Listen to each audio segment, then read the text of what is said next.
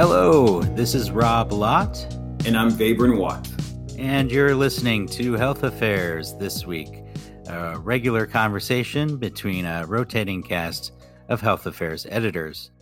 So, uh, Vabe, I thought we might um, take a moment this week to talk a little bit about health equity. Um, and I know um, Health Affairs Health Equity Project has a number of things in the works, and I thought it'd be a good chance to hear from you about some of that work.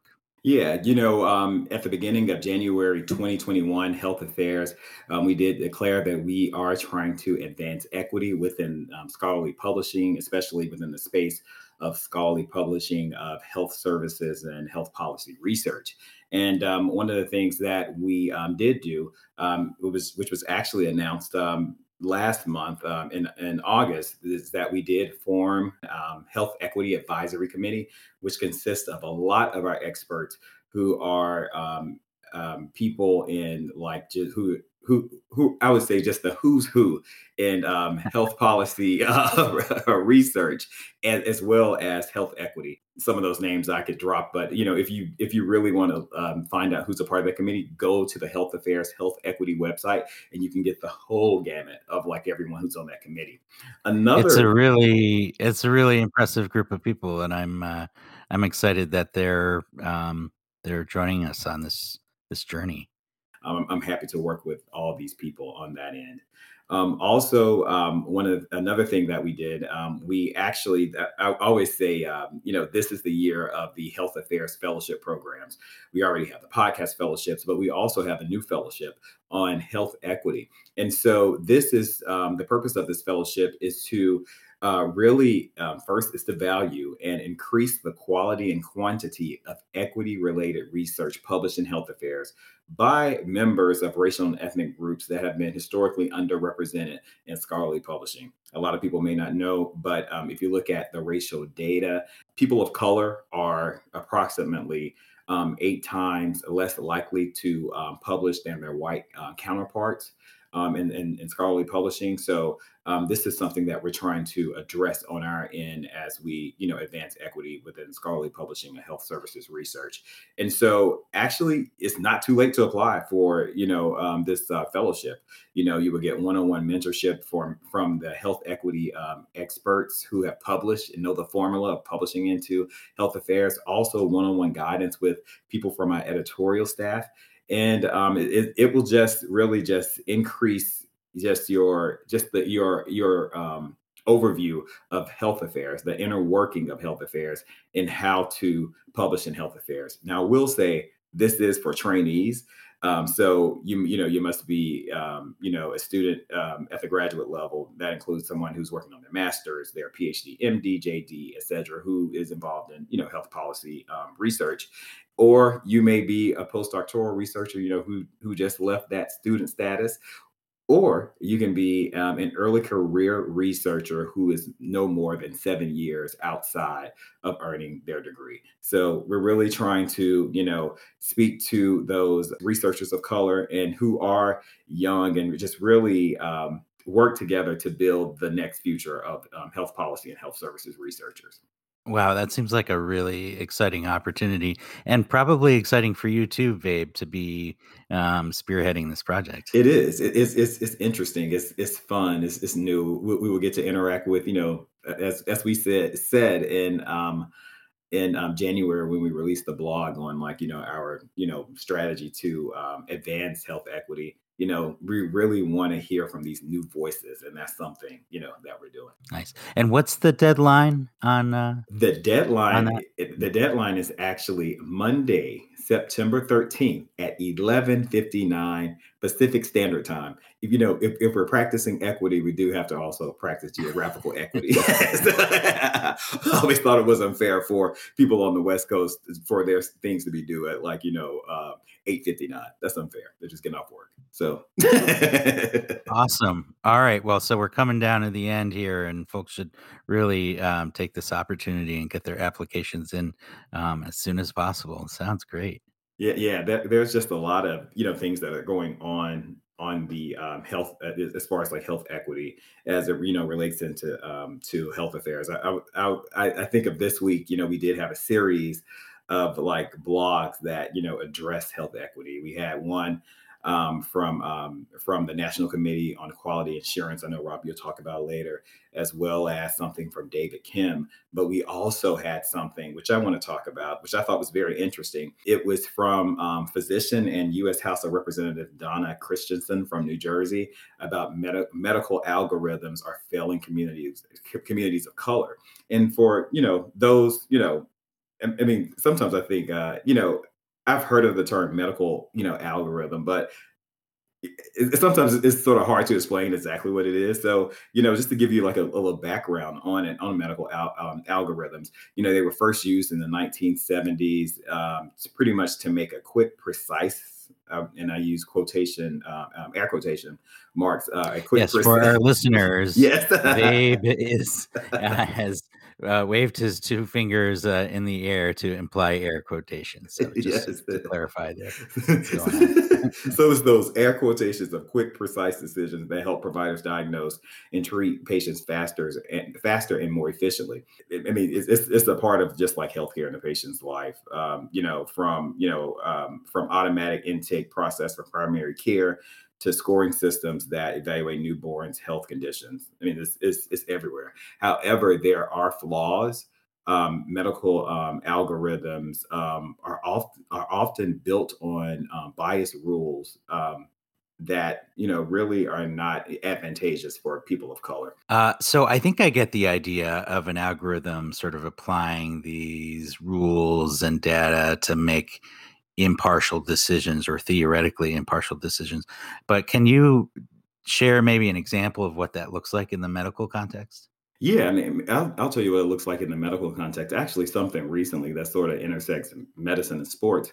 Um, the NFL has actively employed a bias algorithm that uses uh, that use race norming to determine which players are eligible for payouts. You know, in the one billion dollar settlement for brain injury claims.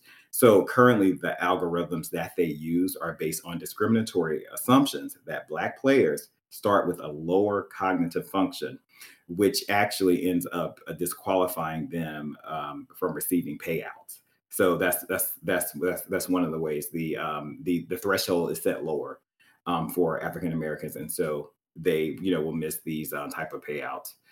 Gotcha. Yeah, I know we also published a, a blog recently by uh, Michelle uh, Cohen Marill that looked at a decision. Um, there was a um, basically a, a biased uh, algorithm that was limiting um, black pregnant um, uh, people from being treated for anemia uh, compared to uh, to their uh, to their white counterparts. Um, and ACOG, the College of Obstetricians and Gynecology, I think took a look at it and said, "Wait, there's something something wrong here," and they've since adjusted their guidelines. Yeah, yeah, and and and it was it was sort of like the same thing. It was they going, um, you know, the air quotes again, you know, the race norming with um, with pretty much it was uh, data from the 1990s, which said that you know um, black women have lower hemoglobin than you know white counterparts. So you know, instead of treating them for anemia,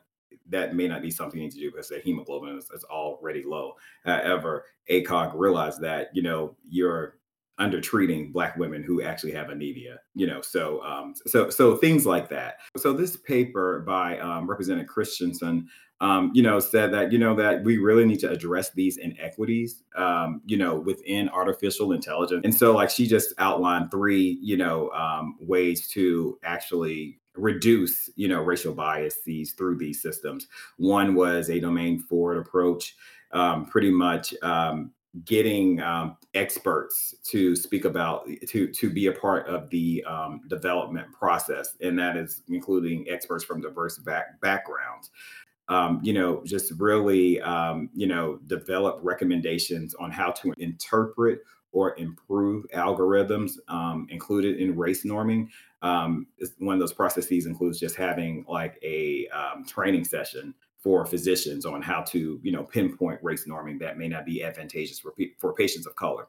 Then lastly, you know, they did hold the government responsible. They said federal government as well as the regulators such as FDA and the Federal Trade Commission should increase their regulatory efforts to include that these technologies, you know, uh, do have the best possible quality data um, used to, you know, uh, reduce risk and indiscriminatory outcomes. And they also looked at Congress and said, you know, they need to ex- exercise their regulatory authority to ensure, you know, that these agents are, you know, compliant with making sure that these are um, reliable and unbiased um, um, um tools and technologies. Wow, important stuff. A lot of work to do going forward, especially as this kind of technology becomes more prevalent. Um, so, so you know, Rob, as I mentioned earlier in the show, you know, this was not the only blog in the cluster. There were two more. That's right. On uh, Thursday, um, uh, we published three blogs uh, about health equity issues and uh, attempts to uh, uh, um, advance that work. Um, and so, in addition to the piece you describe, I want to mention just two others briefly. Um, we published a piece by um, Rachel Harrington, um, who's a research scientist at the National Committee for Quality Assurance, um, and a number of co authors from uh, NC. Uh, QA. Um, now, NCQA is the organization that basically evaluates the quality of health plans. Uh, they're perhaps most well known for their uh, HEDIS measures, that's healthcare effectiveness data and information set.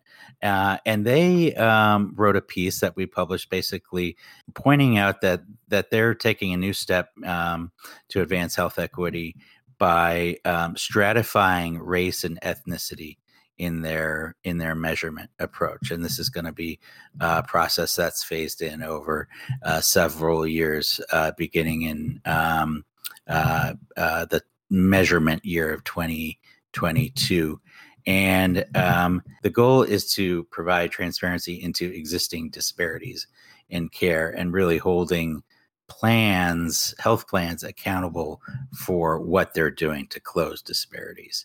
And so they're doing that. They're going to start with a focus on five key measures that are known um, for sort of having significant disparities uh, colorectal cancer screening, hemoglobin A1C for patients with diabetes, uh, efforts to control high blood pressure, prenatal and postpartum care, and uh, child and adolescent well care visits, and they um, they go on to identify some of the challenge that the challenges that they expect to face in the next few years, um, including getting members to self-report the race uh, race and ethnicity. Vabe, I know that's something that we're grappling with at Health yes. Affairs, mm-hmm. um, and then they're also looking at um, the ability of health plans to implement um, uh, sort of advanced uh, statistical and imputation methods for um, analyzing the data, certainly addressing potential member mistrust of these kinds of questions and data collection.